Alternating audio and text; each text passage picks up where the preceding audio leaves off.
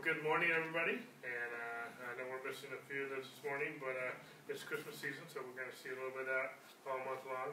So, uh, anyway, welcome. Welcome to those online. A couple announcements as we get started. As we're in the, in the holiday season, Christmas season.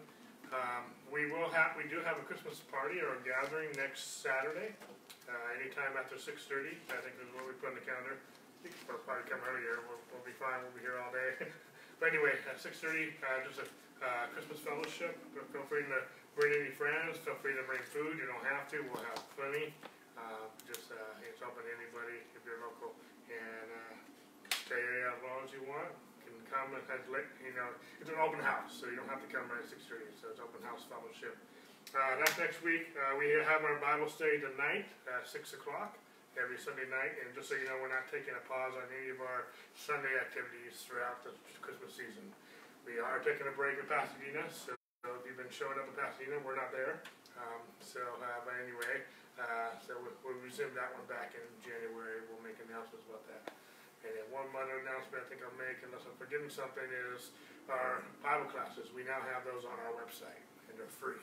And uh, we we're having very good uh, reception. Uh, I think that's the word I'm looking for. Uh, participation in that, and so it's going really, really well. So feel free. Uh, it's more for those local, but anyone can join. Just go to our website, lighthouse-discipleship.org and go to our Bible classes page and we'll give you all the directions. If you need further direction, just give us a call uh, email us, bug us, contact us, uh, send us a, a, telegram, whatever you want to do, and we'll, we'll, get back with you. So, all right, so we're good.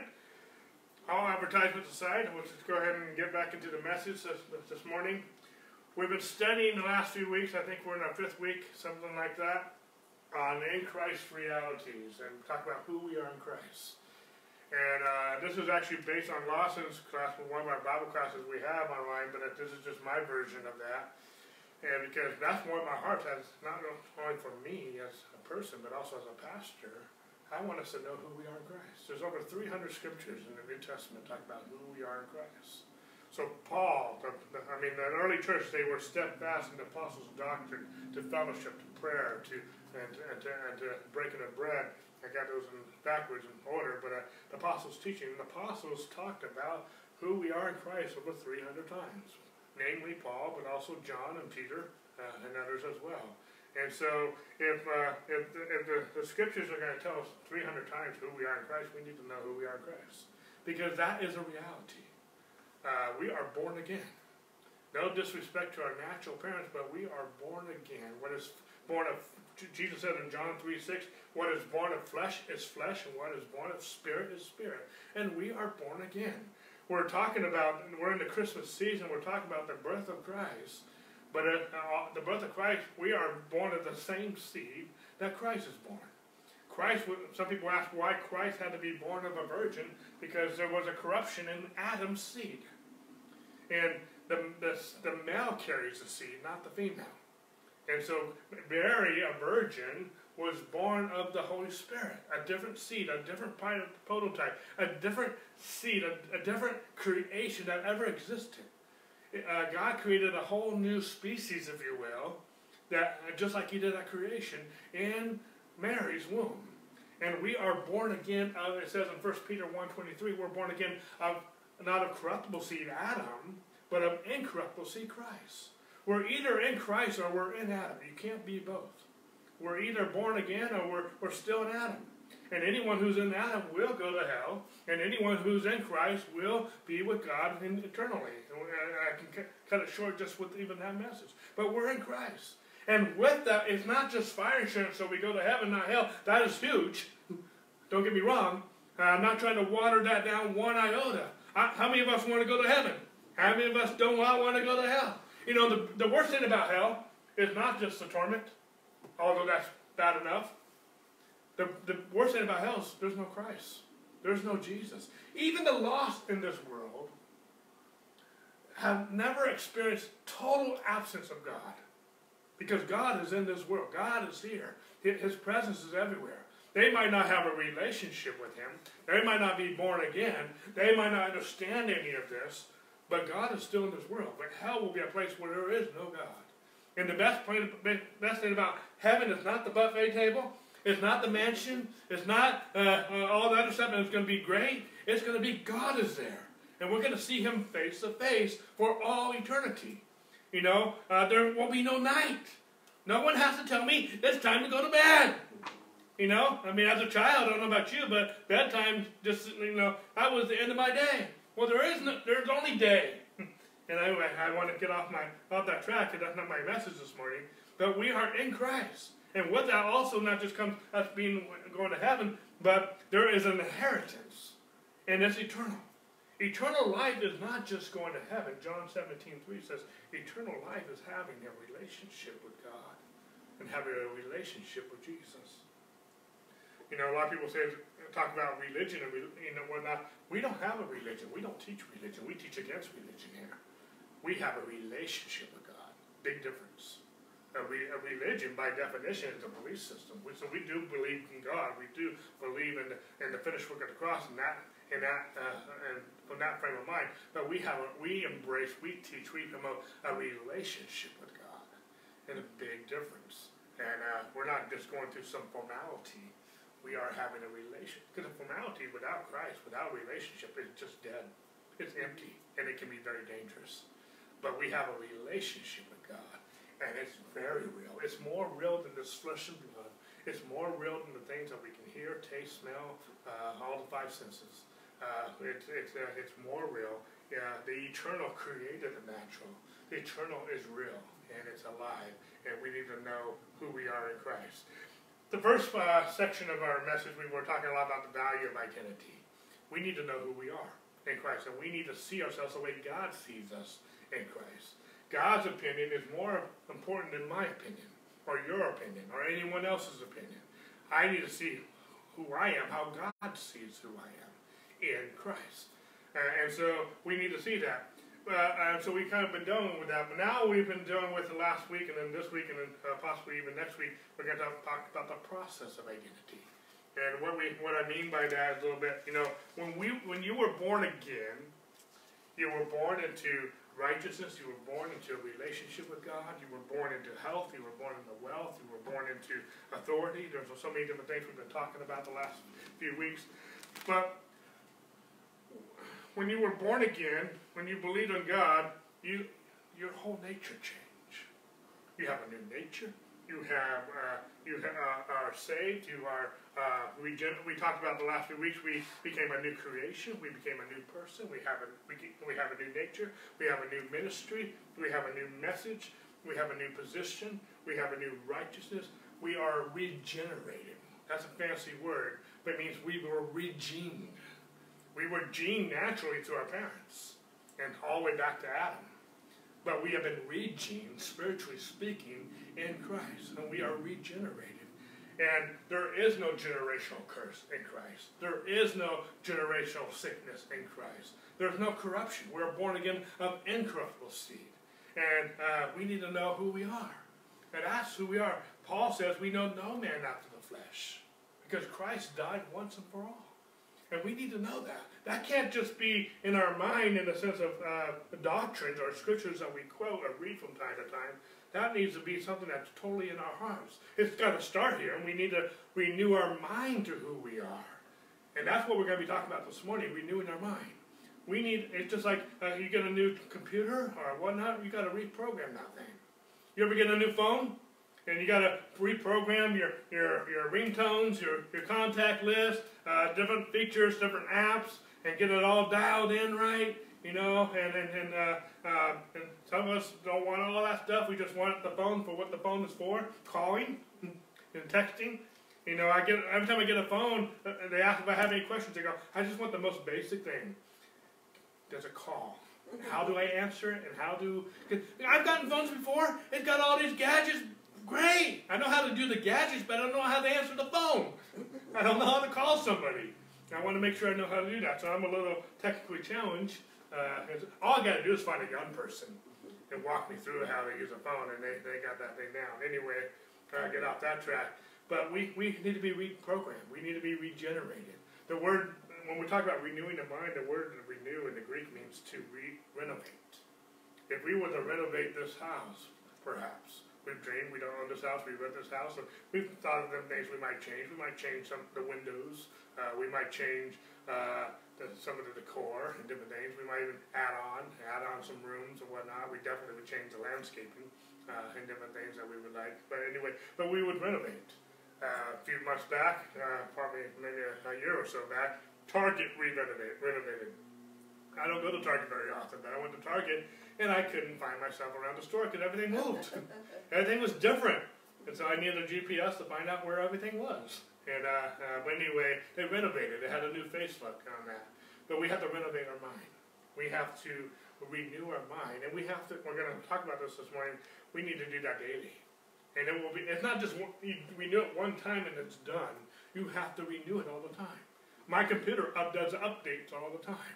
My phone does updates. All these technologies do updates. They don't always do it at the most convenient time, but uh, they, they all do they all do updates, and we need updates. Uh, and we need to renew our mind, and we'll talk about that a little bit. Am I making sense so far? This is all just kind of introduction uh, to where we're going. But there's a process. There's a renewing process. Um, we've been programmed naturally all of our lives since we were since we could reason as a toddler till now, and our whole value system, our whole outlook in life, everything has been programmed from uh, our, our, our, family, our parents, uh, the society, the, the culture that we lived in, through, uh, through our elementary, adolescent years, all the way to young adulthood until we are now, whatever stage of life we are in now. Our, everything has developed our values, what we like, dislike, our pet peeves, everything, our value.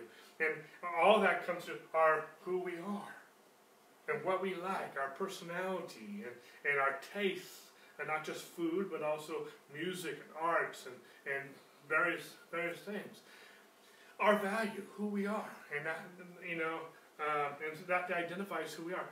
We are born again, we're in Christ. We need to know who we are. And if we don't have a relationship with God, if we don't have a relationship with the Word of God, we can easily forget who we are. It doesn't take long because our natural life and just the world that we live in will redefine us and will, will you know, allow enable us to, to fit into that mold, into that way of life. So society has a mold, has a has a value system, has an identity to it, and uh, there's a generational identity, but there's also a social or uh, society type of generation where where uh, every generation has a mold that it fits into. But we're in Christ. And that's who we are. We're in the world, but we're not of the world. That is not our source. That is not our nature. But and there's only one way we're going to know our true nature in Christ is not having a relationship with the Word, being taught the Word, and uh, and walking with. You know, we're married, but in, any relationship, whether this is an employment relationship, a child-parent relationship, a marriage relationship, if all I said, said sure, we have, we're married. We have the ring. We have the certificate. I can show you pictures. We can watch the video. You know, but there's no relationship. You know, that, one, that's not going to fly very well. And, uh, and two, that there is no relationship in that. But we have to, any relationship, both parties have to work. It just won't work. And I'm not just trying to pick our marriages, but I'm just using that as an example. With this relationship, God knows who we are. He's faithful, but we need to know who we are and we need to know. And we will never know who we are until we know who He is. Uh, because uh, there's a verse that we talked about in our last teaching series, but in 1 John 3 2, when Christ is revealed, we will be like Him when we see Him as He is. We can't be like someone until we see, we can't be like Him until we see Him for who He really is. And some of us have a misconstrued uh, conception of who God is. So therefore, we also have a misconstrued conception of who because we are born of his seed. We're born again. And we don't know even what seed we came from, we don't even know what nature we came from, and, uh, and we don't reprogram our mind. For example, if an orange, a branch of an orange tree is properly grafted into an apple tree, it will begin to produce apples if it's properly grafted in. It, the source is not the branch, the source is the seed. The source is the nature but it needs to be reprogrammed. It needs to be grafted in. And there's a process for that to take place. But there will, there will be that transformation where that branch will now produce apples. Because it's, it's, part of an apple tree. It's not an orange tree anymore. It's been cut off. And we talked about this last week, we have put off the old man, and in the spirit of our mind, we have put on the new man, who is created according to God in true righteousness and holiness. We need to stop associating with the old man and start associating with the new man, who we are in Christ. That making sense so far? I have a lot of introductions this morning. So with that all set in mind, let's go to Romans chapter 12. Romans chapter 12. You don't have the Bible with you. We'll have it on the screen here.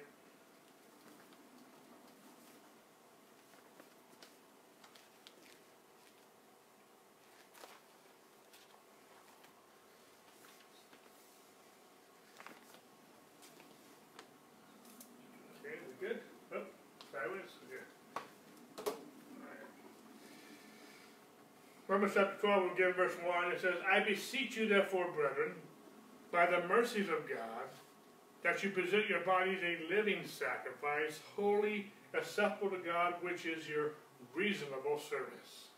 And do not be conformed to this world, but be transformed by the renewing of your mind, that you may prove what is that good and acceptable and perfect will of God. Now, you don't have to worry about all my highlights and underlines here. They all fit but they're from another message, uh, but that they all fit to where we're going to go today. But we received a new identity when we believed on Jesus. That's when it began. That's when it was conceived in our hearts. We, be, we that's when you know the way I like to teach it too is when when uh, talk about the Christmas story, when the angel Gabriel came to Mary, and in that vision, and she she described to uh, the angel described to Mary uh, the birth of Jesus and uh, virgin birth was not uh, heard of. So she, so she had a very logical question: How is this going to be? Since I've never known a man. Uh, she understood the birds and the bees. She understood how that was to work naturally. But how is she going to be pregnant without knowing a man? And I'm not trying to be crude, but she just had a very logical, natural question. So the angel began to describe that you're going to be, uh, it's going to be by the Holy Spirit. The Holy Spirit is going to overshadow you, and you're going to be, uh, and, and Jesus can be conceived in your heart by the Holy Spirit. And I love her response. Her response was said, "Let it be unto me according to your word." And I believe when she said those words, "Let it be unto me according to your word," in that instant, Jesus was conceived by the Holy Spirit. The same thing happened for us in this sense. When we heard the gospel, we believed the gospel. We might not have said the exact same words as Mary, but in a sense we're saying the exact same thing. Let it be unto me according to your word I just heard. Let Christ be in my heart. Let I receive Jesus Christ into my life. We, we're saying in a sense, let it be unto me according to your word. When we believe on Christ, when we believe, heard the gospel, believe that we in that instant, in that moment, we were born again. And we were born again not of corruptible seed, but of incorruptible seed by the word of God, the same way that Mary it naturally conceived Jesus in her womb. That makes sense? And so we were born again instantly. But we realize our new identity through the renewing of our mind in the Word of God. As it says here, and do not be conformed to this world, which would be, we can actually uh, interpret that to be, don't be this world is all in Adam. It's all it's not born again. It's we're again we're either in Christ or we're in Adam. And uh, uh, but don't be conformed to this world, but be transformed by the renewing of your mind. Okay, we rest in our new identity as we so we we're born again when we receive Christ. We're we're talking, and that's what we talked about the last few weeks. But this week we're talking about Uh, we realize our new identity as we renew our mind. In the following weeks, we're going to be talking about we rest in our identity as we walk with God, and we're going to be talking about that a little bit later, starting next week. But what is what is mind renewal? How do we renew? What, how does the process of mind renewal work in our lives as believers? That's what we want to talk about today, this morning. Because we're transformed. What's that word transforming? That, that word transform is a Greek word metamorphosis, uh, or met- metamorpho to be exact, which comes from the uh, word metamorphosis. And that's, that's the same concept of a caterpillar being transformed into a butterfly, or a tadpole being transformed into a frog. And so we are transformed by the renewing of our mind. Because I don't know about you, and I know I've been this way before, but I know so many Christians, and this is not a put down, but they're saved, but they're stuck. They're born again, but and they but they don't know who they are in Christ. They're not established in that, and and so and they might not even put in those words. Maybe they don't even realize they're stuck. But the, uh, this whole thing that we call Christianity doesn't seem to be effectual. It doesn't seem to always be working. Healing's not working. This everything what we have in Christ doesn't seem to be a living reality. Or maybe some components do, but other components don't. Uh, and so, how do we get unstuck? How does this Christianity thing become alive and work? Because if it doesn't work, why do it? Why believe in it? Why? I, I don't know about you, but I've never been interested in just going through the motions just for the sake to go through the motions. I remember I had a conversation with God when I was in high school. I said, Lord, I don't want to be religious. I've seen religion. And to me, it was distasteful. It was ugly. It was embarrassing. I don't want to be that. But if you are who you say you are, I want that. I want the God uh, that I saw uh, work in the Old Testament and throughout Scripture, where they talked with God and God talked with them, and they, they were able to move mountains and, and, and do miraculous things. Uh, I like the God that I see in the Bible, but sometimes the God I see in the world or see in the churches is a to me, sometimes it's a different God. And it's like, where's the disconnect? Where's, how come I, I'm reading about one thing, but I don't always see another? And this is me growing up. This is me uh, even through through churches. And I'm not putting down any church people or things, but I'm like, if you, I don't want to follow you. I don't want to be a Christian if that's all it is. If all we're just doing is just a bunch of, uh, uh, I don't even know how to express what I want to say, but it's just dead. It's just empty. It's just a bunch of uh, hype about something that doesn't doesn't um, meet up to anything. But I believe that God did die. He did rose again. And he, and he did give us a new life. And that He is a God of miracles. He is a God who, who's brought, given us healing. We have everything we need for life and godliness and the knowledge of God. Uh, there's so much that we have in this Christian life that we have in Christ and our new, our new born again, and this seed of Christ and this nature of Christ and this, who we are in Christ. There's so much in there. But I want to use it. I want to experience it. That am I making sense? And uh, I don't want to just uh, be labeled a Christian. I want to be a Christian. I want the, the God I, I serve is alive. And I want I, I, when Jesus walked the earth, he healed the sick. He healed, healed whole entire villages, entire towns. He healed the lepers. He healed the blind. He raised the dead. He walked on water. He calmed the streams. He spoke to the fig tree. He, uh, Peter caught so much fish that his boat began to sink and the net began to break. That was his, that was his vocation. He was a fisherman. That was his biggest payday he ever had. You know, whatever your vocation is, truck driving, whatever it might be, having the biggest load you could ever have. I mean, the, the biggest payday at the end, you know, without ruining the truck. You don't want the truck to sink or break down or whatever it might be. But at the same point in time, you know, you want to, you, you know, I mean, I'm, I do not know about Peter, but I needed to see the fish, but I see dollar signs. If we can get these in there. But anyway, uh, I just saw a God who was alive, real. I mean, the publicans and sinners flocked to him. Uh, the, the, the, in chapter, Mark chapter 1, the whole city showed up at Jesus' door. He just showed up at Peter's mother-in-law's house who had a fever. And the whole city shows up at the door. Can you imagine the whole door, city, like the doorbell just rang a few minutes ago? The whole city just showing up, Ontario. You know, the whole Inland Empire just showing up right here. And, uh, I mean, that would be cool. But we, we were born again, but some of us are not, as, we know who we are, but some of us don't even know who we are, but some of us do, but we don't. And we're not establishing that, and that's what we want to get into this morning. Um, Go, we're going to come back to Romans 12. We're going to spend a little more time with this. But go real quick with, to me to Matthew 13. Actually, before you go there, let's go to Hosea. Hosea chapter 4. That's in the Old Testament. Isaiah, Jeremiah, Lamentations, Ezekiel, Daniel, Hosea. You're like, Pastor, you give me a hard one this morning. I used to always joke when it comes to the what we call the minor prophets, it's right after the, the book Hezekiah. And everyone's looking in their book for the book of Hezekiah, because there is no book called Hezekiah. anyway. I don't know if people got that, but I laughed at my own joke. But uh, Hosea chapter 4, verse 6 says this My people are destroyed by the lack of knowledge. Because you have rejected knowledge, I will reject you from being priest for me, because you have forgotten the law of your God. I also will forget your children. There's a lot here, I'm not focusing on this. But he says, My people are destroyed by the lack of knowledge. We need to know who we are. We need to know who we are in Christ. I don't want to be destroyed by the lack of knowledge. Would this also go to, since you're in Hosea, go to Amos. That's two books to the right.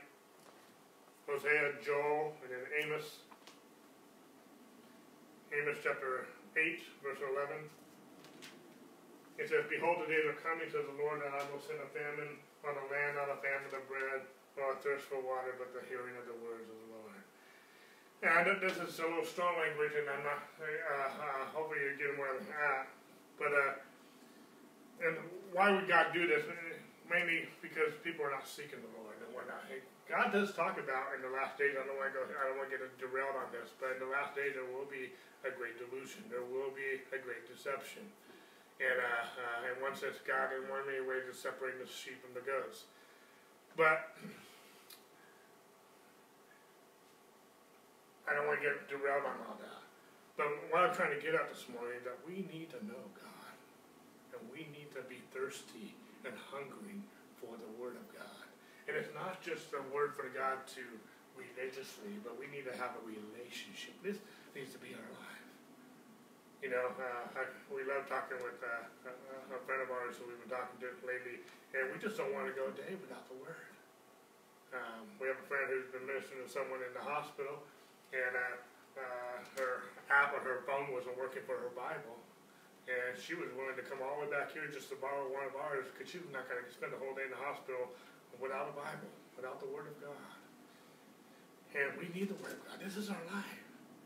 I just know if I even go one day, and even part of a day, uh, without the Word, without a relationship with the Word, I'm thirsty, I'm hurting, I'm struggling. My flesh will begin to just come back to its natural self, and my attitude, my behavior, uh, uh, whether that's thinking negative thoughts or doing negative things or whether that just have a bad attitude, whether that be depression, whether that just be just uh, you ever been in a bad mood? I feel like I'm in a bad mood a lot more easier when I, when I, I'm just not I don't have a relationship with the Word of God with the, with God. And it can come in a lot of different. It doesn't have to be always a written word. It can be that. It can be listening to worship with good lyrics that, that have the Word of God in there. It can be listening to a message. Well, today we have uh, all kinds of devices. We can be anywhere listening to a message. Uh, uh, I do that for our friend Javier in the hospital. We, we can listen to messages all day long. And getting the word in his heart, his mind, as he's laying in that hospital bed. That's his, that's his true medicine. That's what he needs. And we worship together. We, we, we, we get in the word together. We talk the word. We, we, we need the word. Uh, man does not live by bread alone, but by every word that proceeds out of the mouth of God. It says in John 15, actually go with him real quick. I wasn't going to go here, but I thought about that this morning. John 15, I think we're going to pick up verse 3. It says, You are already clean, verse 3, John 15, 3. You are already clean. So he's talking to those who are already clean because of the word which I have spoken to you. Abide in me, and I in you as a branch cannot bear fruit of itself unless it abides in the vine, neither can you unless you abide in me. I am the vine, and you are the branches. He abides in me, and I in him bears much fruit. But without me, you can do nothing. Go down to verse 7. If you abide in me, and my words abide in you, you will ask what you desire, and it shall be done for you. By this my Father is glorified that you bear much fruit, so you will be my disciples. There's a lot here. I'm not going to spend a lot of time in this context. But we need to abide in Him and abide in His Word. Yeah, you know, if if the if the vine is a, a, a grapefruit, uh, I mean, a, a grapevine is not abiding in the branch, it will die. It will wither. And we, we need to abide in Him. We need to have a, a living relationship with God. We're going, we're going to be talking about renewing the mind, but you can't renew the mind if you don't have a regular diet of the Word of God. If you don't have a regular diet with God and a regular diet of good teaching, good fellowship, the, the, we talked about this several months ago, but the, the early church, the first church, the very first uh, 120 uh, Christians who were on the planet, actually 3,000 because the first day after Peter preached the message, 3,000 were saved. So 3,120 Christians that ever were on this face of this planet, they were steadfast in the apostles' doctrine, the Word of God, to fellowship, to breaking of bread, covenant, relationship with God. Uh, we talked about that, and prayer. And we need to have a regular diet, a steadfast diet of that. You know, I talk to a lot of people about the nutritious diet, physically speaking. We need it. If you get off that diet, one day you feel it. You, you notice the difference if you get off that diet. Uh, we need a good diet of the Word of God. Uh, there's so we get so much information from the world every day, just naturally speaking, not always even negative, it's just natural stuff. We need to detox, learn how to detox from the world each day, and have a. But we, if we don't have a regular relationship with God a regular diet of the Word of God of study, we're going to have a very hard time renewing the mind. Because we have no source to renew the mind with. We have nothing to align the, our minds to. Because we, we're not just aligning our minds from the world back to the world again. We have to have the Word of God. We need a plumb line. We need something to align it to. When I'm trying to hang pictures or something, I'm not a, uh, a handyman by any means, but I can, I can uh, hang a picture. But I get my little uh, leveler, make sure it's level. But I have to have something to measure it by. I have to have something to align it to. And so, hopefully I'm making sense. But we need to have a regular relationship with the Word of God. Okay, let's go to Matthew 13, where I wanted to go just a moment ago. Hopefully I'm making sense. Uh, some of that wasn't planned, but uh, I just felt like we need to. I don't want a famine in the Word of God. I don't want to be destroyed because I don't have the uh, any knowledge of the Word of God. But here we, uh, this is the parable of the sower. We can find it in Mark chapter 4. We can see this in Luke chapter 8. But it's also here in Matthew chapter 13. Let me just read this real quick from a few verses here. Therefore, hear the parable of the sower. Jesus explained that. When anyone hears the word of the kingdom and does not understand it, then the wicked one comes and snatches away what was sown in his heart. This is he who receives seed by the wayside. But he who receives the seed on the stony places is he who hears the word and immediately receives it with joy. That he has no root in himself, but endures only for a while. For when tribulation or persecution arises because of the word, immediately he stumbles. Now he who receives the seed among the thorns is he who hears the word and the, and the cares of this world and the deceitfulness of riches choke the word, and he becomes unfruitful. But he who receives seed on the good ground is he who hears the word and understands it. That's key. And understands it. He, uh, who indeed bears fruit, produces some a hundredfold, some sixty, some thirtyfold all four types of soil the wayside, the stony, the, the thorny soil, and then the good soil all heard the word of God. So, in one sense, it's not just the fact of having a word, a diet, that's a starting place. You can't, you can't be good soil in a sense if you don't even have the, the seed being sown. But all four, even the wayside, even the one where the enemy took it up immediately, where the devil stole it immediately, they heard it. They all heard the word. But only the good soil heard it and understood it. There's a difference. If you don't, if we don't understand something, a lot of times we just move on to something else. A lot of times it gets becomes difficult. It becomes boring. It becomes purposeless when we don't understand it, or we get confused or whatnot. But uh, I mean, there, there's different things that we can look at. All four uh, categories here. First of all, the, uh, we we need the we need to have a root system. If we can't be chucked out by the cares of this world, life is busy. And we all have different busies, even if we're just a housewife, even whatever. We all have things where we, we get busy real quick. And, uh, and there's just the, the cares of this world, the deceitfulness of other things, is this deceitfulness. You, you, you, don't, you, don't, you don't mean for the other things to distract you. But you don't, see, what, that's a danger about deceit.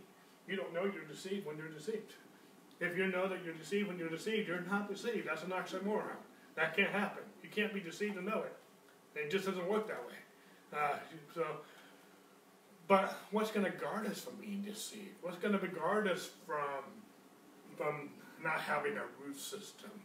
We need to understand the word, hear the word of God, but we need to understand it. We need to have a good. There needs to be maturity. There needs to be progress. You know, uh, when I was in high school, I went from public school to a private school, from junior high to high school, and I had to take some entrance exams to know where to place me in the math and English and some of the uh, the classes. Well, I scored really high in the math tests, so I understood the material. So they put me on honors math, and I did good for a little while, but then it was just too fast for me. I understood the material, but it was just too fast. And, and math, if you don't get, if you get behind, it's precept upon precept, and before you know it, you get from A's to B's all the way, you know, you use every letter of the alphabet. And uh, finally, my parents and my, myself and teachers realized it was just too fast, so they put me in a slower math class. Same material, it just was at a slower pace. And I started getting A's and B's again. Uh, it, uh, I was hearing it, but I wasn't understanding the material. And so therefore I couldn't process it. And, and when you don't understand, like now, you understand one concept, you're not going to understand further downstream because all those concepts are going to be uh, combined in the, in the, in the, in the, as you go down, uh, as you progress in learning the material. Well, the same thing is in Christ. If we don't know who we are in Christ, that's a very foundation. If we don't even know who we are in Christ, there's nothing to build on. There's no foundation. There's no there's no substance. It's our seed, it's our nature. If we're not even abiding in the vine, there's no source. We can't renew our mind. We can't change our behavior. We can't change our destiny. We, none of this is going to be fruitful because there's a disconnect. Whether it be a disconnect because we're not abiding or a disconnect because we're not understanding what we're, who we are. What and the, the, the enemy is the author of confusion. If we don't understand the basics, if we don't even understand something, the enemy will use that to confuse us, and we'll get frustrated, and we'll take that frustration out sometimes on our relationship with God. We're mad at God, we're frustrated at God, so we just turn them off. or we turn others off, and whatnot, whatever it might, it might be. Or sometimes we're so frustrated that we start getting down on ourselves. And we start thinking negative ourselves, and, and, and we, we, we give in to the, the lies of the enemy, thinking that we're substandard or we're stupid or whatever the case may be, and we feel insecure about it, and, and in that way we turn it off uh, because we just don't like feeling that way. We don't like that emotion. We need to understand the Word of God. Uh, we need someone to teach us. Sometimes we need someone. Uh, I like we we like steak and different things, but sometimes we need someone to cut it up in bite-sized pieces so we can understand it, so we can digest it, so we can process it. If we don't understand it, it's not going to be fruitful. It's not going to be beneficial. We're not going to mature. We might be in Christ, but we don't even know how to operate this thing. You know, uh, whenever I get a new gadget toy, I read the instructions. I know some people don't try to figure it on their own, and then they're in a mess. And I go, "How did I get out of here? I don't even know how you got in there because I don't even know how to start." And so I'll read the instructions. If I can't understand the instructions, then I start googling, watching videos, how to do this, how to do that. You know, and then there was something that happened on the Jeep a few months, a couple years back, and I found out what the problem was, but it was underneath the Jeep. I'm, like, I'm not getting under there. I'm taking this to a mechanic. They can raise that thing up. They know what they're doing. I don't know what they're doing. I'm gonna make. I'm gonna probably disconnect the wrong thing. And uh, so, but anyway, am I making sense this morning at all? And I haven't really got to the part of renewing the mind, but I'm trying to set the platform for this. But I want to be good soil. And, and, and I can't renew my mind to something if I don't understand the Word of God. If I don't, if I don't have a good uh, diet, and, and this can, this can be for a lot of different reasons. One, we don't have a maybe uh, how are we being taught? How are we learning? Sometimes we're some people they're just they're disconnected to just wrong teaching, bad teaching. Some people that's not so much the wrong teaching; they just are not connecting with the teacher, and it, it, the, the flavor, the style, they just don't connect and they don't understand it. And so I know one reason I like Charis Bible College and some of our Bible classes, especially the ones we're showing on our website, because we got different teachers on some of the classes teaching the same thing, but it's from a different point of view. It's from a different perspective. It's their flavor to it. And some people just connect better with a Lawson versus an Andrew or, or whatever the case may be.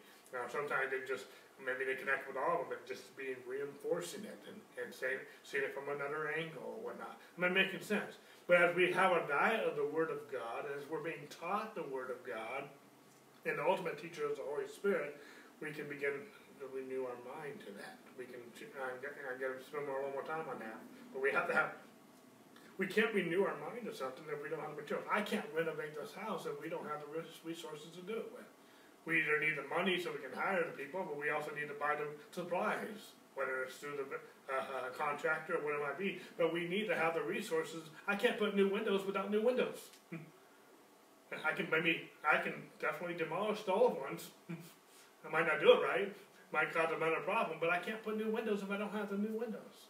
I can't renew my mind to something if I haven't been taught the right stuff. I will not have nothing. I won't have anything to renew my mind to. And so, uh, and uh, sometimes we don't even know if we're thinking right, wrong, or we're believing wrong, if we don't even know the right teaching. Am I making sense? But we need to have a regular diet of that. But not everyone who heard the word had the same results uh, in the parable of the sower. And there's nothing wrong with the problem's not the word. The problem is with our thinking problem is with our understanding. The problem is with us understanding the Word of God. A couple scriptures here as we go forward. John chapter 8. Hopefully I'm making sense. I'm getting on some rabbit trails this morning. John chapter 8, beginning with verse 31. Then Jesus said to those Jews, John chapter 8, 31. And Jesus said to those Jews who believed him, If you abide in my word, you are my disciples indeed.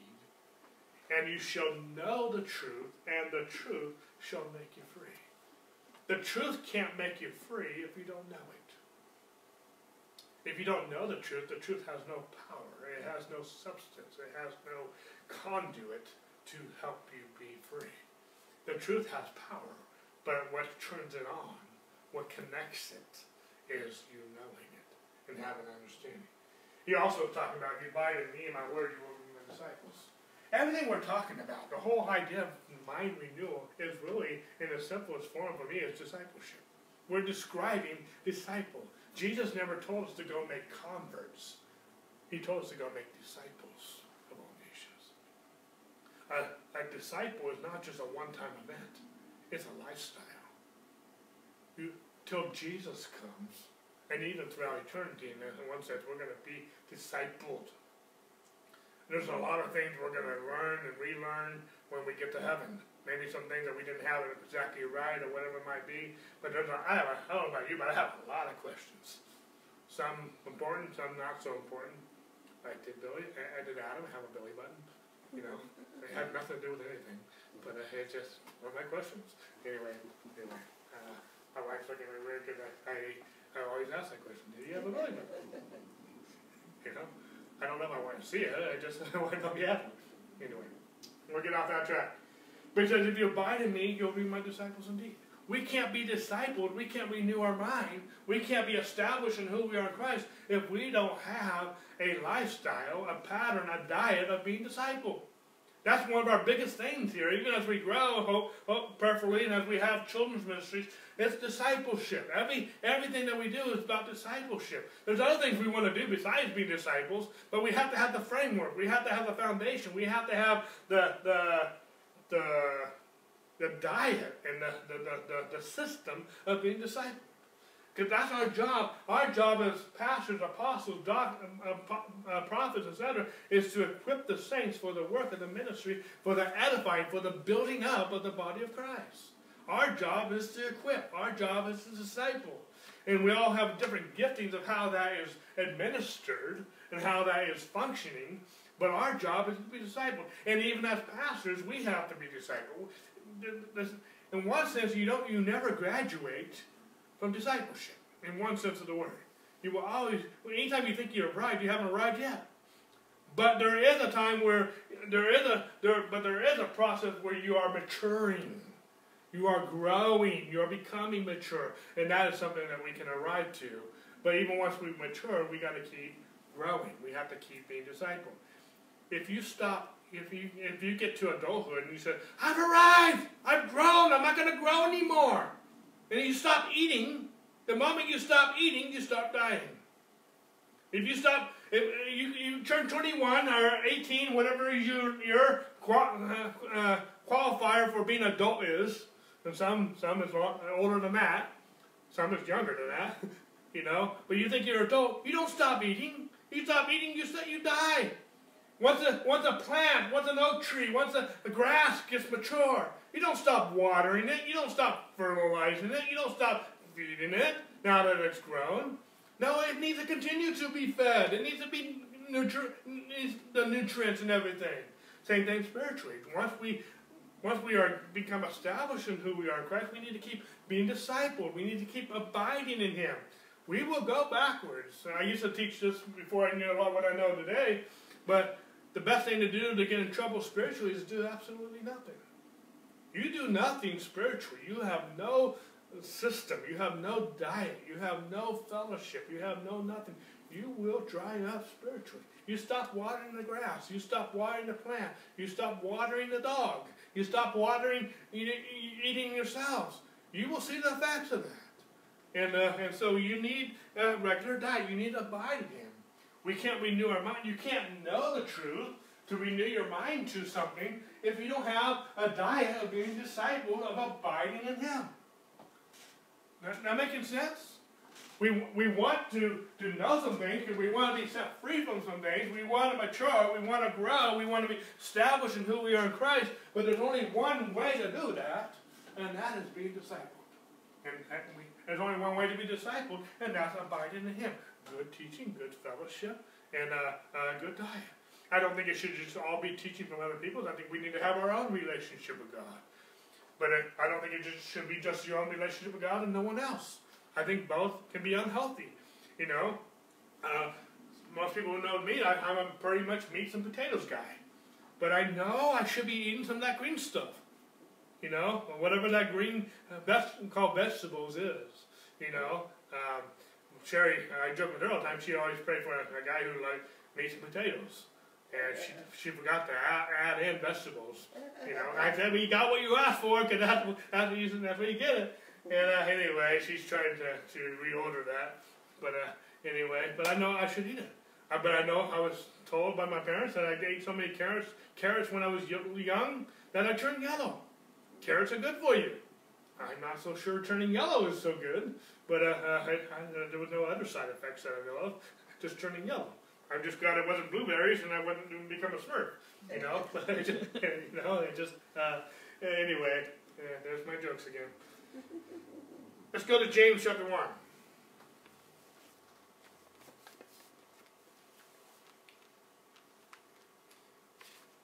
You know, there's some people too. All they do is go from teaching to teaching, teacher to seminar to seminar, church to church, uh, Bible study to Bible study. They're always in the Word. And I never want to discourage any, any type of just the good stuff, but we need a time to process it, and we need a time to be with the people. We need a time to. There needs to be a balance. If all I ever did was eat, you know, that's not healthy either. We need a time to process it. We need. We have a life to live. We have a destiny. We have a purpose, and so we need a healthy diet. And it, you know, it can't just be Sundays. It can't just be that.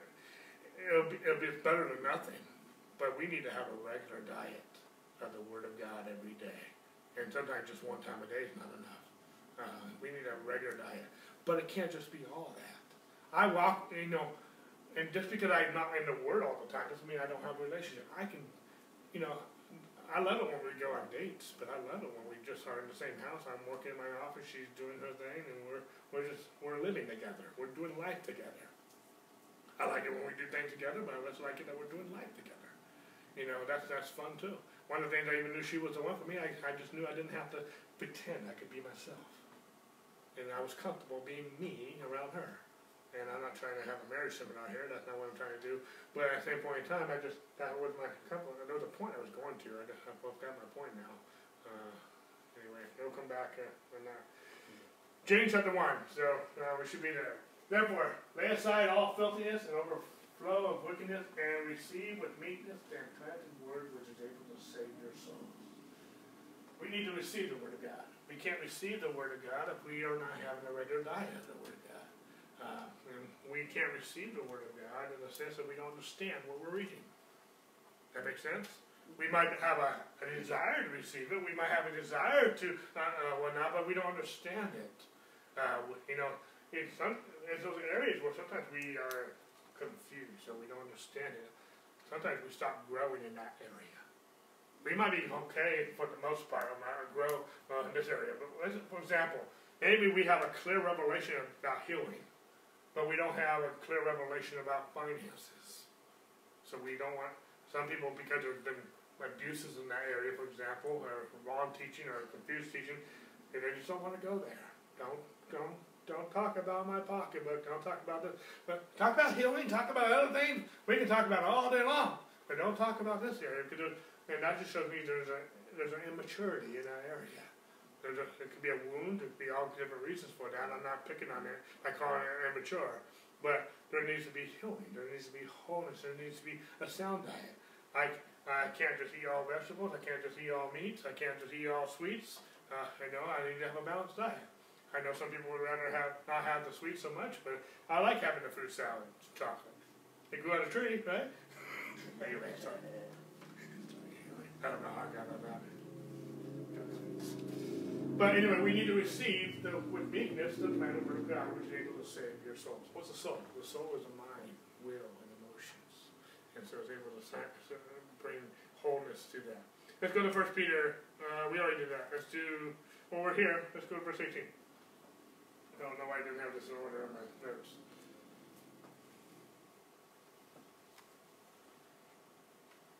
Uh, I'm just going to read it since I'm here. Of his own will, he brought us forth by his word of truth, by the word of truth, that we might be a kind of first fruits of his creatures. I'm sorry, I don't even know where, where my thought was here. It's good that uh, we need. Uh, let's move forward.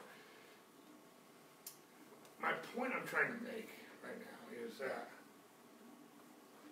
we are born again. We're not born again of corruptible seed, but of incorruptible seed by the word of God. By the word of God. Well, in other words, we're born of the word. Jesus, God said in Genesis 1.11 that every seed is produced after its own kind. And if we're born of the word of God, then we should be we, we should see that same type of fruit in our lives. And if we're not seeing the word of God manifest truth, the word of truth that was spoken here in other verses that we, we're not seeing that fruitfulness. We're not seeing the fruitfulness in our lives, our thoughts, our attitudes, our actions. We're not seeing healing manifest. We're not seeing wholeness in our finances. We're not seeing wholeness in our relationships, our marriage, or whatever. We're not whatever might have uh, a defect in it, whatever might not be whole, our mind, our emotions, whatever it might be if we're not seeing in our emotions or our behaviors, or maybe we have an addiction or, or something that has a hold of us or whatever, if we're not seeing the fruitfulness of the Word of God, the life of God uh, in our lives, then there's a disconnect somewhere. There's a disconnect of receiving the Word of God. There's a disconnect of being abiding in the Word. There's a disconnect of not understanding that. Uh, that making sense? And so, if I'm not for example, if the, the, I notice when a plant is turning brown or it's not being fruitful like it should be, there's a disconnect. What's wrong? Is it getting too much water? Is it not getting enough water? Is it not getting enough sun? Too much sun? Uh, I'm just using that as an example. Physically, if I'm having what what, what can possibly be the, the cause and effect of this problem. But we're not seeing the fruit in our lives, and we're not seeing maturity in our lives. And we see if we're still struggling with the same thing year after year after year after year after year, there's a disconnect somewhere. There needs to be wholeness in that area. And it's not just, sometimes uh, we might have a good diet of the Word of God in other areas of our life, but we need to get this fixed. We need to get this area fixed. Uh, Andrew did this one time, uh, Andrew Wommack did this one time regarding finances. He had a revelation on finances, but he wasn't seeing fruitfulness in finances. So he had a guest speaker at his college come, and, and, and so he uh, talked about finances. And he, he came with his notepad ready to take notes, like, what's this guy doing that I'm not doing? And Andrew said at the end of the, the, the, the message, whatnot, he did take one note. And the reason was because the guy didn't, didn't teach something that he didn't already know. He said the only difference between this other guy and him was he believed what he taught. He believed what he was saying. Andrew knew it intellectually. He knew the scripture. He knew the word of God. He could have preached the same message, he said. But same, and he's preached the same message. But in that season of his life where he was at, he wasn't believing it like this other man. And that's another that's another component to this. We need to have a regular diet of the Word of God, but we need to believe the Word that we're reading. We need to believe the Word that we're digesting. We need to take God at His. It's one thing to know it, but we don't believe it, we're not putting faith in that Word. That word, word won't be quickened. It won't come alive. It won't be activated. It, that makes sense. So, and it's going to be a hard time believing the Word of God if we don't understand it. It's hard for me to believe that God heals if I don't believe God heals. If I don't understand that God heals. Does that make sense? If I don't understand finances properly from a biblical New Testament perspective, I'm going to have, if I don't understand it, I'm going to have a hard time believing it. And so, I, I, if I if I don't understand it and I don't believe it, I'm going to have a very hard time renewing my mind to it something I don't understand, something I don't agree with, something I don't uh, uh, uh, believe, I'm going to have a very hard time renewing my mind to that. And so, uh, but there are some areas where I know that I, I don't haven't always agreed with the Word of God in certain area, but either He's right or I'm, I'm right. We can't both be right and be in disagreement. Someone's right, and I'm gonna. But sometimes I've had to swallow my pride, my religious, even religious pride at, at times, and to say, you know what? Well, I don't know why I'm not believing this, but I know there's something wrong with my believer. There's something wrong with my understanding. There's something wrong with my knowledge. Teach me where the disconnect is. Teach me where I'm missing this. Teach me why I'm not connecting with this, why I disagree with this, so I can get it right, so I can know the truth, and the truth can be fruitful. The truth won't be dormant. The truth won't just fall off the pages. The, the, the, the, the, word won't just fall to the ground but it's going to be fruitful in my life. It does no good to me if I don't understand it. It does no good to me if I don't believe it. It's powerful, but I need to know it and I need to believe the Word of God. And in that process, I need to renew my mind in that. That making sense? And uh, uh, and so it, it, it, just is very very powerful. So because it's talking about um, you know, we're born of the Word, and we're born of the Word, and I want that Word that I'm born of to be evident, to be fruitful, to mature, and to grow, and to be fruitful in my life. Every area of God's Word, everything that I'm born of, I want that to be effective. Let's go back to Romans chapter 12.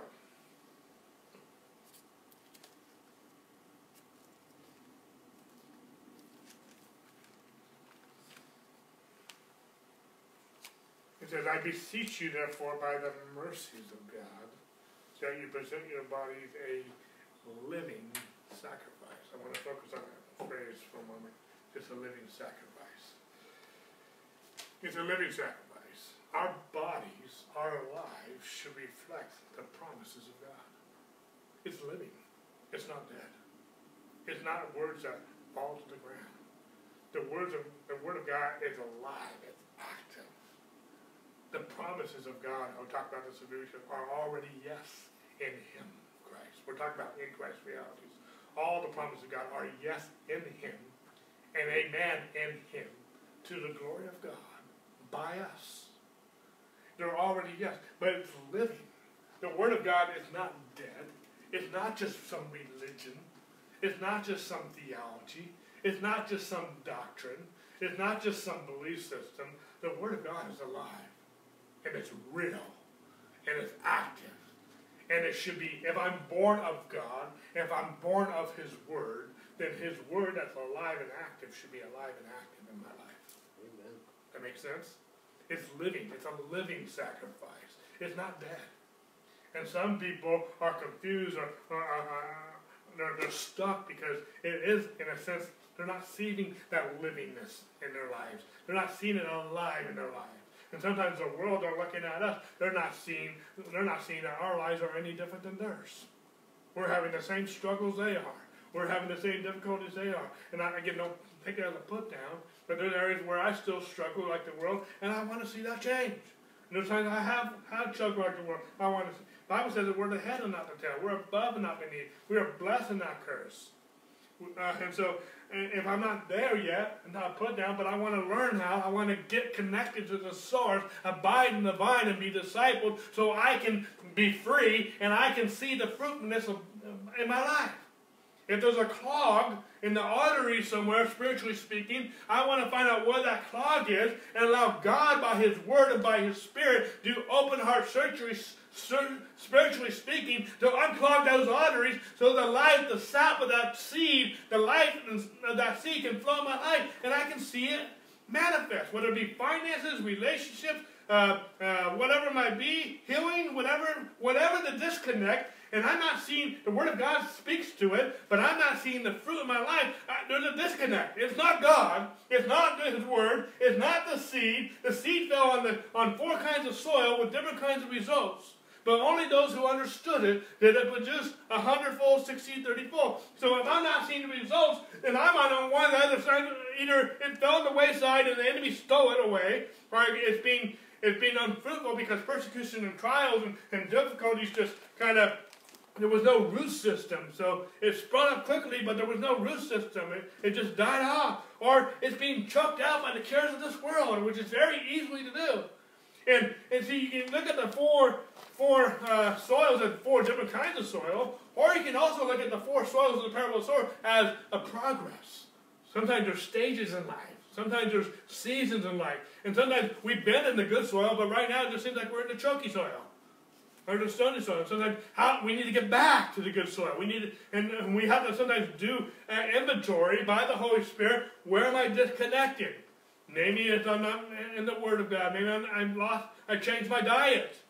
Maybe uh, the bad teaching or, or, whatever. Maybe there's I have a some bitterness or or or something I, something I don't understand, and so it became hard harder in that area or on that subject or whatever the case may be. There's all different scenarios. I'm just throwing out some ideas. But I know that there's some times in my life, whether it be finances or healing, or, or I, I, I don't want to just focus on those two, but I'm just keep using those as examples. But I find I'm, I'm there's a disconnect. It's not working. There's the, the communication, my faith is supposed to be effectual. But why is it not being effectual in this area, in this season, in this circumstance?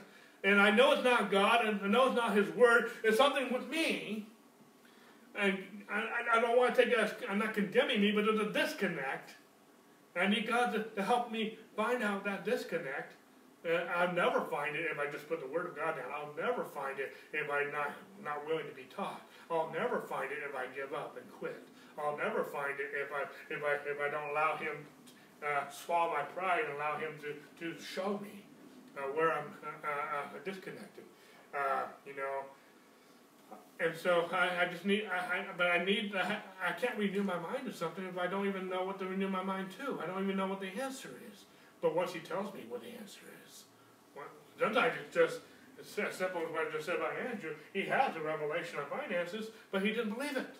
Sometimes it's not because he doesn't have the right diet or the right theology or the right thinking. He's just not simply believing it. He's not simply relying and trusting it and, and depending on it. And sometimes I have, in some areas, I, I know the answer, I know the right answer, and every time I get back in the Word, uh, I, I get the same answer because it's the answer. But I'm not believing it. I'm not trusting I'm not relying on it. And so I'm not seeing the result. That making sense? And so, and sometimes we just need to be reminded of these things so that we can do it. But it's a living sacrifice. And I want people to look at my life and say, that's Jesus. That's God. That's not Dave doing that. Dave's not big, smart enough to do all that. He's not getting that, but God is. That's God. I want my life to be a miracle, a living testimony to the world. That is God, not Dave. I don't want them to see me. I want them to see Him in me. And so I want my. Andrew says we either, either we're living supernaturally or we're living superficially. And I don't know about you, but I've had times in my life where I would just put on a show, so to speak, and whatnot. And uh, I don't want to do that. I want to live supernatural. I want to live real uh, in Christ. That makes sense? And uh, um, whatnot. Let's uh, move forward. Verse 2 says, And do not be conformed to this world. I'm not going to uh, piggyback on every, every, every uh, aspect of this concept, but don't be conformed to this world. different translations will talk about this. Don't be, don't, don't, don't follow the pattern or the mold of this world. Um, see, there's always information that is being fed to your mind from the world. Whether that be social media, the news, just living, just being in the supermarket, just living, uh, everyday life, whatever our routine, whatever our vocation is, whatever our lifestyle is like, there's information coming from us, from families, from friends, from ourselves, from just natural thinking. It's not, uh, it's not necessarily worldly, it's like evil in that sense, but it's but it is carnal because it's natural. And so, uh, so we we always have information. That's why discipleship, renewing our mind, will always take. We'll have to do that the rest of our lives because there's always information coming in, and we have to learn how to detox from this world. And we have to do that daily throughout each day. And we need to constantly renew our mind to the Word of God, to who God says we are in Christ. I might know it today. I might know at this hour. But in a few moments, I could be uh, in some in something social media or whatever, and I, I, other information's coming in. Some of it's not necessarily all bad. Some of it is horrible, but but some of it's not always bad. But it's just natural. It's natural information coming in. That's and so and, and as far as my thinker is concerned, as far as my brain is concerned, I'm it's a, it's a diet. It's food. It's, it's natural. It's, it's thoughts coming in. And we have to bring every thought captive to the obedience of Christ. If we don't, those thoughts can become a stronghold over our lives.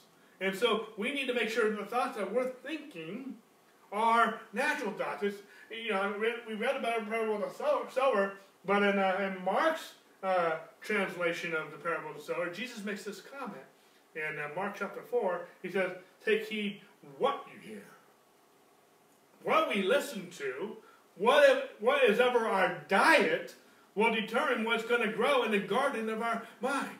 I've, I've, I've had a teaching series on this before. I want to teach it again probably sometime in January. But we need to garden the soil of our mind. We need to fertilize the good stuff and we need to weed out the bad stuff. And we have to do that daily. We need to make sure that we have them. We already have the mind of Christ in our spirit, but we need it in our mind. We need to renew our minds to who we are in Christ, and we need to do that daily. We need to come to His table of remembrance as often as we uh, uh, partake of His table, his, the, the, his body that was broken for us, and His cup, His blood that was shed for us. We need those reminders daily, throughout the day. We can do that without going through the actual elements the elements are powerful because it's nice when we see it illustrated. We remember it better. We process it better.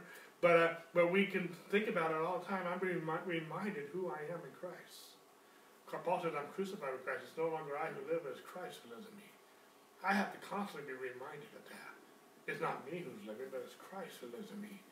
If I'm going to live my life by my flesh, then I will be in control, and I'm going to see if I sow to the flesh of the flesh, I will reap corruption. But if I sow to the spirit of the spirit, I will reap everlasting life. And we have to make that decision every day. We have to. We have to process that every day. And so uh, I, I was saying something, but I uh, lost track. I didn't finish my thought. I forget that what I was. But we need to have a constant diet of the Word of God. Of that, we have other information coming in all day long. We need to have a constant diet of this good information coming out. We need to we need to guard in our mind. Oh, that's what I was saying. Mark said, uh, "Take heed what you hear." Luke says in Luke chapter eight in the parable of the sower, "Take heed how you hear." Sometimes we're listening to the word of God, but our attitude is not right. Or we're not we're listening, but we're not listening. You ever have a conversation with with someone? They're listening, but they're not listening. Maybe on their phone. Maybe they're just staring at the wall. Maybe they're not awake yet. Maybe uh, uh, they're, they're thinking about what they're going to say. You know, and they're not even listening to what you're saying. And I'm not trying to get in the middle of any, anything, but I know we've all done that, and we've all experienced that. But sometimes, you know, it's just, you know, I had an English teacher growing up in high school. He would always tell us, stop broadcasting, start tuning in. In other words, stop talking, start listening. You know, uh, but some, you know, there's radio waves in this room all the time. There's cell phone, all, of, all those radio waves on this room, but until we have a receptor, if we're not going to receive it. God never, God's always speaking. He's always talking. We're just not always listening. Sometimes we're broadcasting, and we need to receive. We need to listen. We need to, and we sometimes we can't until we turn everything off. And the hardest thing to turn off is this guy. We can turn everything off in the natural, the TV off, everyone off, even everything else. We can turn the dog off, everything off. We need to, but we have a hard time turning this off. And we need to be still and know that He's God. And, uh, and so that's very powerful. We can have a, sometimes we even, in one sense, don't hear this the wrong way, but sometimes we just need to even close this and just hear God speak to us. I'm not, I'm not, I never want to get away from the Word of God, don't get me wrong, that kind of contradicts everything I just said this morning. But at the same point in time, we sometimes we just need the sometimes we just need a change in diet. We need a change of routine. Sometimes Sherry and I just, you know, depending on what season we're in, sometimes we just need to get out of the house and go out for a date night. But sometimes just shutting all that out and staying home alone sounds good too. You know, I'm not talking about TV, but just being home alone and, and I'm working home all the time, so I want to get out. She's working out the she always wants to come in. So, so uh, uh, so sometimes for her, having a quiet night at home sounds good. For me, sometimes having a noisy night out sounds good. You know, and but uh, but sometimes we have to figure out we have to we have to rotate that. We have to uh, it can't just be about me. It can't just be about her. We have to find out which one. Uh, sometimes we have to go both ways. You know, but yeah, so, but sometimes it's nice. It's refreshing to change the routine. The diet the diet's still there whether we have pizza or whether we have El my favorite restaurant, or whatever it might be, but we need a good diet. Sometimes we just have eggs and bacon. You know, so anyway. I'm almost out of time here. I um, didn't get very far today. But uh it's got about ten, nine more minutes. Um it's making sense. I'm trying to wrap up here.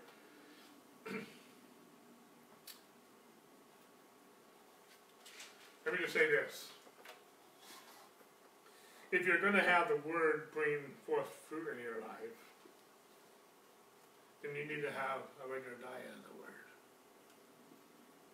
If you want the same results as God, then you need to have, uh, you need to feed on the Word of God. You can't have the same results of God if you don't have a regular diet of the Word. But this is going to transition, which I'm going to probably go into next week more, is I've been talking about a lot, a lot about this morning about how we need to abide in God's Word. We need to have a regular diet in God's Word. And I've been mentioning already this morning a little bit, but we need to believe the Word that we read. We need to believe the God that we serve. We need to believe the God that we have a relationship with God. And we need to have a relationship with Him. Because it says here, and do not be conformed to this world, but be transformed by the renewing of your mind, that you may prove what is that good and acceptable and perfect will of God. If we don't have, if we don't have a regular relationship with God, where we're being transformed by the renewing of our mind, as the Word of God is causing us to renovate and renew what we're thinking on, what we're dwelling on, who we are, who we're identifying with then we're never going to know His good, acceptable, and perfect will. I, there's so, so many times I want to know what God's purpose for me, my God's will for my life is, and whatever.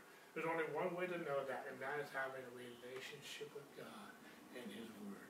And as I renew my mind, especially in the context of we're talking about who we are in Christ, because our destiny, God's will for our life, is in that same seed of who we are in Christ. Our destiny, our purpose, our calling, our vocation, if you will, is all wrapped up in knowing who we are in Christ.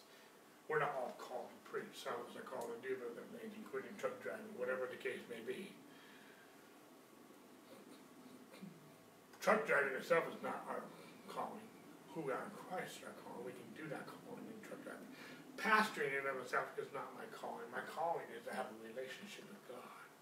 And out of that is my gifting. out of that comes my vocation, pastoring, truck driving, whatever, or caregiving, whatever, whatever, whatever the job may be. I hope I'm making sense of that. At its core, at its foundation, we need a relationship with God. We need to be abiding in Him. But in that we can find our fulfillment in doing, and that can be carried out whatever our vocation, whatever our job is, whether that's mothering, fathering, parenting, teaching, whatever our job or vocation is. That making sense? I never want pastoring to be describe who I am. That's my calling, that's my gifting, that's my job. But who I am is in Christ. Who I am in Christ supersedes who I am in my relationships, in my marriage. We will never have a good marriage if I'm not established in I am in Christ. We will never, I will never fulfill whatever job I do. My background was bookkeeping, accounting, and other things I've done. I've done a lot of retail. But whatever the job may be, I'll never reach my potential if I'm not established in who I am Christ. I need to renew my mind daily by a relationship with God, who I am. And when I do, my purpose will come out of that. And not only that, but I will fulfill that purpose. I'll be the best truck driver, I'll be the best pastor, I'll be all the best well, my business, my job will be blessed because I'm plugged into who I am in Christ. That makes sense? Because it's no longer I who live, but it's Christ who lives in me. And if he's not the one pastoring, if he's not the one being a good husband, if he's not the one being a good brother um, or whatever I'm doing if he's not the one driving my truck, he's not the one doing my job. If it's me, then I'm doing it, not him. I, I want him to bless my life. I want him to lead and guide my life. And I have to renovate my mind to who I am. I remember, I'm going to close with this. Few years ago, I remember uh, I came across a verse in 2 Corinthians 3.18, but it also goes with Galatians 2.20, which I've been quoting. I'm crucified with Christ, it's no longer I who live, it's Christ who lives me. and God told me, Dave, when you look in the mirror, who do you see? I said, well, every time I look in the mirror, I show up. you know, because a mirror is a reflective device. It's going to reflect whatever is facing that mirror. And I, I was only seeing this from a natural perspective. I said, I see Dave. Every time I look in the mirror, Dave shows up. Uh, when I look in the mirror, no one else is there. It's just me. Now they might be behind the scenes and, and you know uh, trying to get the that uh, that the picture too in that image too, but uh, I see me. But I knew I had answered the question wrong when God asked me the question again. No, they, when you look in the mirror, who do you see? And we were, we went around a couple times. When I look in the mirror, I see me. And I knew I wasn't answering right, but I couldn't, I didn't know what else it could be the right answer. But there's a verse in 2 Corinthians 3.18 that says, when we see His glory in the mirror, we'll be transformed into the image that we see. when we see His glory in the mirror. And I finally caught it. I'm when I look in the mirror, I'm supposed to see Him, not me, because I'm born again. I'm in Christ. I know no man flesh. Paul says, I'm crucified with Christ. It's no longer I who live, but it's Christ in me. Sometimes we need to actually take off our natural set of lenses and put on our spiritual lens. The, the Bible says in James that the Word of God is like a mirror. And the only way we can see who we are in Christ is by having a relationship with the Word of God. And I can live my life, whatever it might be, and all the natural things I'm supposed to do in this world as, as my job, my responsibilities, my relationships, and everything. I can't pastor, I can't parent without a good relationship with God. But I can, I can either look at life by who I am in Christ, or I can look at life by just doing it naturally and hoping God is blessing what I'm doing. As if God is blessing from the outside in versus God blessing from the inside out. There's a big difference. Another way of looking at this is a Christmas tree. I like Christmas trees. But you, you adorn a Christmas tree with something that's not its nature. Ornaments, uh, garland, lights. They're not part of nature. A Christmas tree does not, in case some of us confused on this, and Christmas tree does not naturally grow lights. It doesn't naturally grow a garden. It doesn't naturally grow ornaments. It grows whatever its nature, and usually it's an evergreen tree, so it's going to grow needles and branches. That's its nature. But a Christmas tree is dead. Even if, whether it's a fake tree, which we know is dead, but even most Christmas trees, they cut it off and it's in water, so it's not totally dead yet. But unless it gets, it gets planted again and doesn't get water, it will die. But that's besides the point right now. It's, it's, it's growing something that's not its nature. Because you put you a Christmas tree, you're adorning it from the outside, it's not growing from the inside. All the things that we decorate it with. But a fruit tree grows from the inside out. An apple tree will, be, will beget apples, and an orange tree will beget orange, and, and so on and so on. I want to be a fruit tree, spiritually speaking, where God in me is living the life that He wants me to live as a pastor, a truck driver, a caregiver, whatever our job may be. Versus me adorning my life from the outside and looking like all these things. That makes sense? My identity is in Christ. And I want Christ to live his life in me and through me. That's what we're trying to talk about. That's what we're renewing our mind to. But we won't know who we are in Christ if we don't have a relationship with the Word of God. If we're not abiding in Him and abiding in Word, we may have a revelation of it. We might have a, a natural underst- intellectual understanding of it, but we're not abiding in that revelation. And so we're trying to make it happen from the outside in, like you decorate a Christmas tree, versus abiding in Him and letting Him make it happen from the inside out. Big difference. A, a fruit tree is growing naturally from within, where a Christmas tree, you're trying to make it look like something it's not makes sense. And even if you were to put, even if we were to, some of our ornaments, especially in the kitchen, we have apples on it.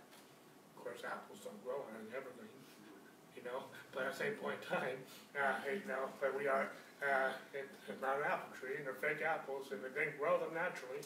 Um, but at the same point in time, we are adorning with something that's not its nature.